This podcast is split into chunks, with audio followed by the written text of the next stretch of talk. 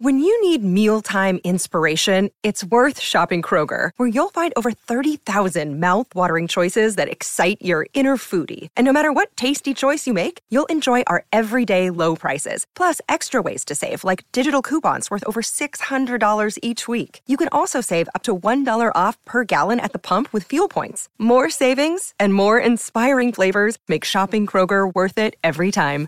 Kroger, fresh for everyone. Fuel restrictions apply.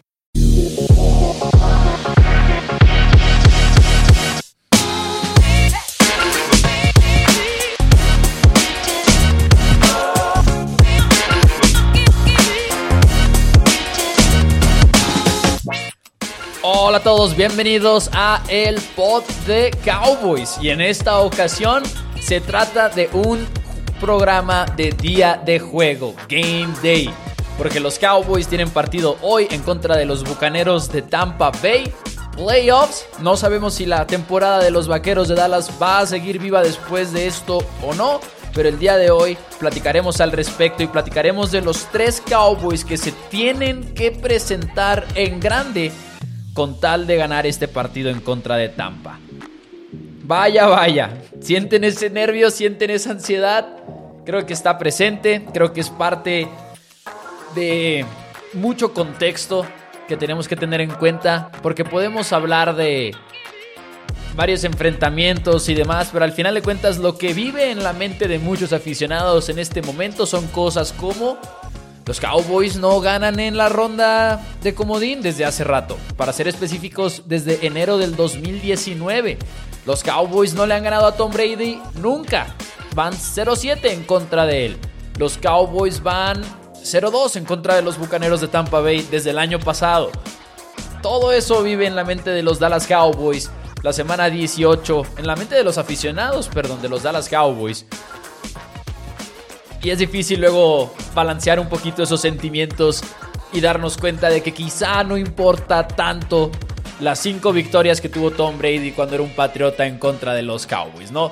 Que igual y las que pesan en realidad son las dos que ha tenido como bucaneros, que al final de cuentas los últimos 27 años o no, el equipo es diferente, los coaches son diferentes, tiene mucho peso lo que sucedió el año pasado, pero todo lo que sucedió antes de eso, igual y no tanto.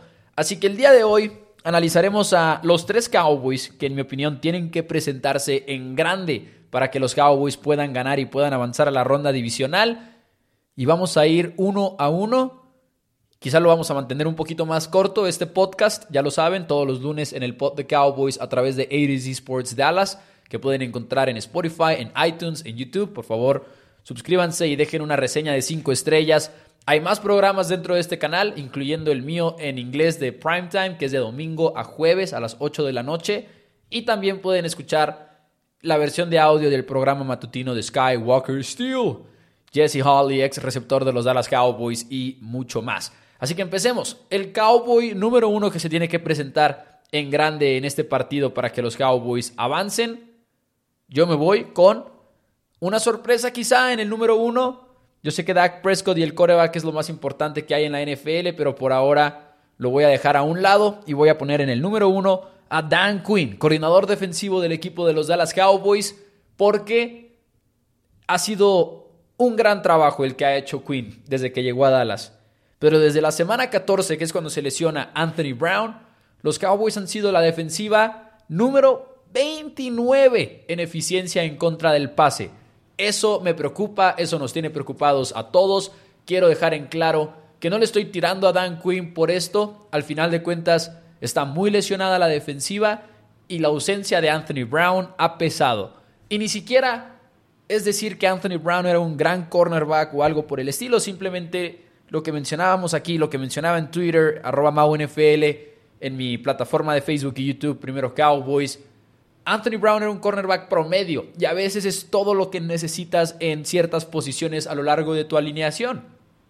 Y Nashawn Wright, Trayvon Mullen, eh, Kelvin Joseph no han sido la respuesta para Cowboys en esa posición. Así que para mí, volteas a ver a Nashawn Wright y dices, no se va a convertir mágicamente en alguien que vaya a ser un shutdown cornerback en este partido. O Xavier Rhodes si juega, que en mi opinión es muy posible que juegue y juegue bastante, tampoco va a ser una versión de Darrell Revis en este partido. Entonces yo lo veo de esta manera. Cowboys va a estar limitado desde un punto de vista de personal, sí o sí en la posición de cornerback externo, contrario a Trevon Diggs. Y por ende, para mí Dan Quinn es el coach que tiene que alzar la mano y superar esa adversidad. Y mis preguntas son principalmente, Trevon Diggs va a viajar con Mike Evans, a donde vaya Mike Evans, ¿lo va a seguir Trevon Diggs? Normalmente no lo hace, es un cornerback que normalmente se queda del lado derecho del terreno de juego, pero quizá en estas instancias sí lo quieras encima de Mike Evans lo más posible. Esa es una. La segunda es, vas a cambiar un poquito cómo usas a tus safeties. Por lo general, Cowboys quiere un safety en lo alto, otro dentro de la caja. Ahora podríamos tener a dos safeties en lo alto y quizá encontrar una manera de limitar esas jugadas explosivas. Esa para mí es una de las preguntas importantes también. Y luego además le podemos sumar el tema de, ¿existe la posibilidad de que Dayron Bland juegue por fuera y Cowboys tenga un safety por dentro o algo por el estilo? No lo sé, pero Dan Quinn, ¿cómo va a solucionar uno de los problemas más grandes de esta defensiva y de este equipo en general el lunes por la noche en contra de Tom Brady? Es por eso que Dan Quinn es número uno en mi lista entre los Cowboys que se tienen que presentar. Y estoy de acuerdo en que es más o menos una trampa utilizar esto porque no es un jugador, pero específicamente lo menciono porque creo que Cowboys igual y no tiene el personal, le toca al coach hacer un poco de magia y no sé si lo vaya a hacer, pero veremos con que ni siquiera tiene que ser un partido en el cual blanquees al receptor que está del otro lado, simplemente no permitas jugadas explosivas. Bucaneros ha tenido muchos problemas para generar estas jugadas, tuvieron tres eh, entre Tom Brady y Mike Evans en contra de los Panthers, no les des esas avenidas y, ¿por qué no? Un robo de balón, dos robos de balón pueden hacer la diferencia para esta secundaria de los Dallas Cowboys. Número dos en la lista, Micah Parsons. Y sí, es una respuesta obvia, pero damas y caballeros, son los playoffs. Quizá no sea el momento de hablar de enfrentamientos subestimados, etcétera. Creo que es momento más bien de hablar de las estrellas de los Dallas Cowboys y de quienes pueden hacer la diferencia. Sobre todo el día de hoy, que el lunes se confirmó que Ryan Jensen, centro de los Bucaneros, va a ser activado para Tampa Bay. Y la anticipación es que juegue el partido. Para los que no conozcan a Ryan Jensen, es uno de los mejores centros en la NFL. No ha jugado en toda la temporada regular. Literalmente se lesionó al segundo día de training camp. Y ahora parece ser que vuelve justo para este partido, después de una lesión de rodilla que no sabemos qué es exactamente, solamente sabemos que fue una lesión de rodilla. parece que va a jugar y eso le da menos opciones a los Dallas Cowboys de atacar por dentro. Entonces, grande noticia en la NFL el día de hoy.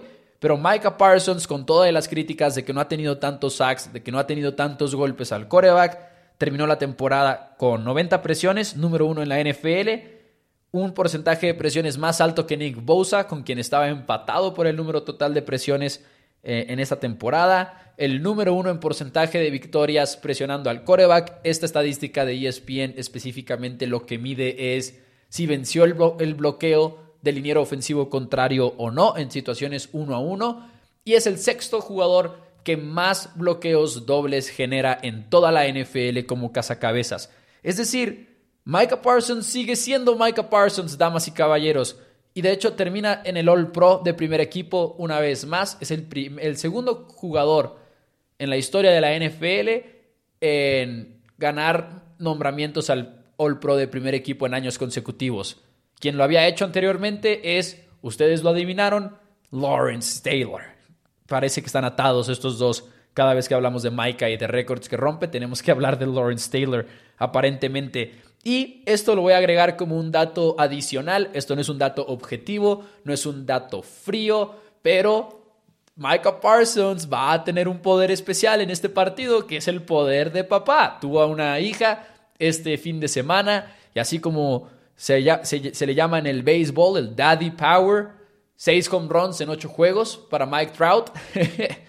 Creo que podríamos ver algo similar en, este partido en contra de los Bucaneros de Tampa Bay. Así que yo espero un día muy, muy grande de Michael Parsons en este duelo, sea por dentro, sea por fuera. Creo que es uno de esos juegos en los que Dan Quinn va a querer tener a Micah y a DeMarcus Lawrence del mismo lado lo más posible, incluso para aislar a DeMarcus Lawrence en contra de guardias. Veremos cómo lo hacen, pero Micah Parsons definitivamente el número 2 en mi lista. Y finalmente el número 3, volvemos a una respuesta obvia, pero una respuesta importante, Dak Prescott. Y específicamente lo digo por esto.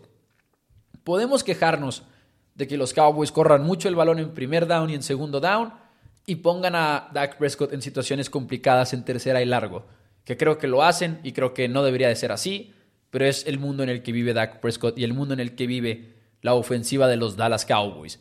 Además de eso, podemos decir, ¿sabes qué? Los Cowboys dejaron ir a Mari Cooper y dejaron ir a Cedric Wilson, dos receptores que terminaron la temporada pasada como titulares y a Mari Cooper más que un titular, ¿no? Era una, una de las estrellas del equipo. Cowboys tenía un liniero ofensivo en Lyle Collins y dijeron, vamos a arriesgarnos y vamos a confiar en que Terrence Steele, quien sería un muy buen tackle banca de otra manera, eh, sea el titular de este equipo y así ya no le pagamos a Lyle Collins.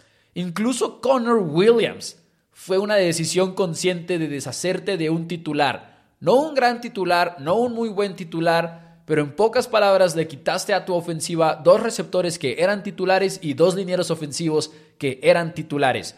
Todo eso podríamos sumarlo y aunque sucedió en marzo, sigue siendo relevante para los Cowboys del 2022, sobre todo cuando vemos a ambas partes de la ofensiva batallar un poquito.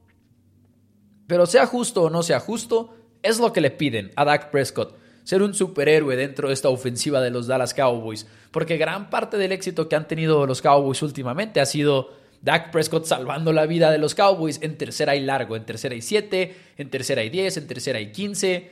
El problema es que a veces eso sale muy mal. Y lo vimos en la semana número 18 cuando Cowboys tuvo un pésimo desempeño en tercera oportunidad.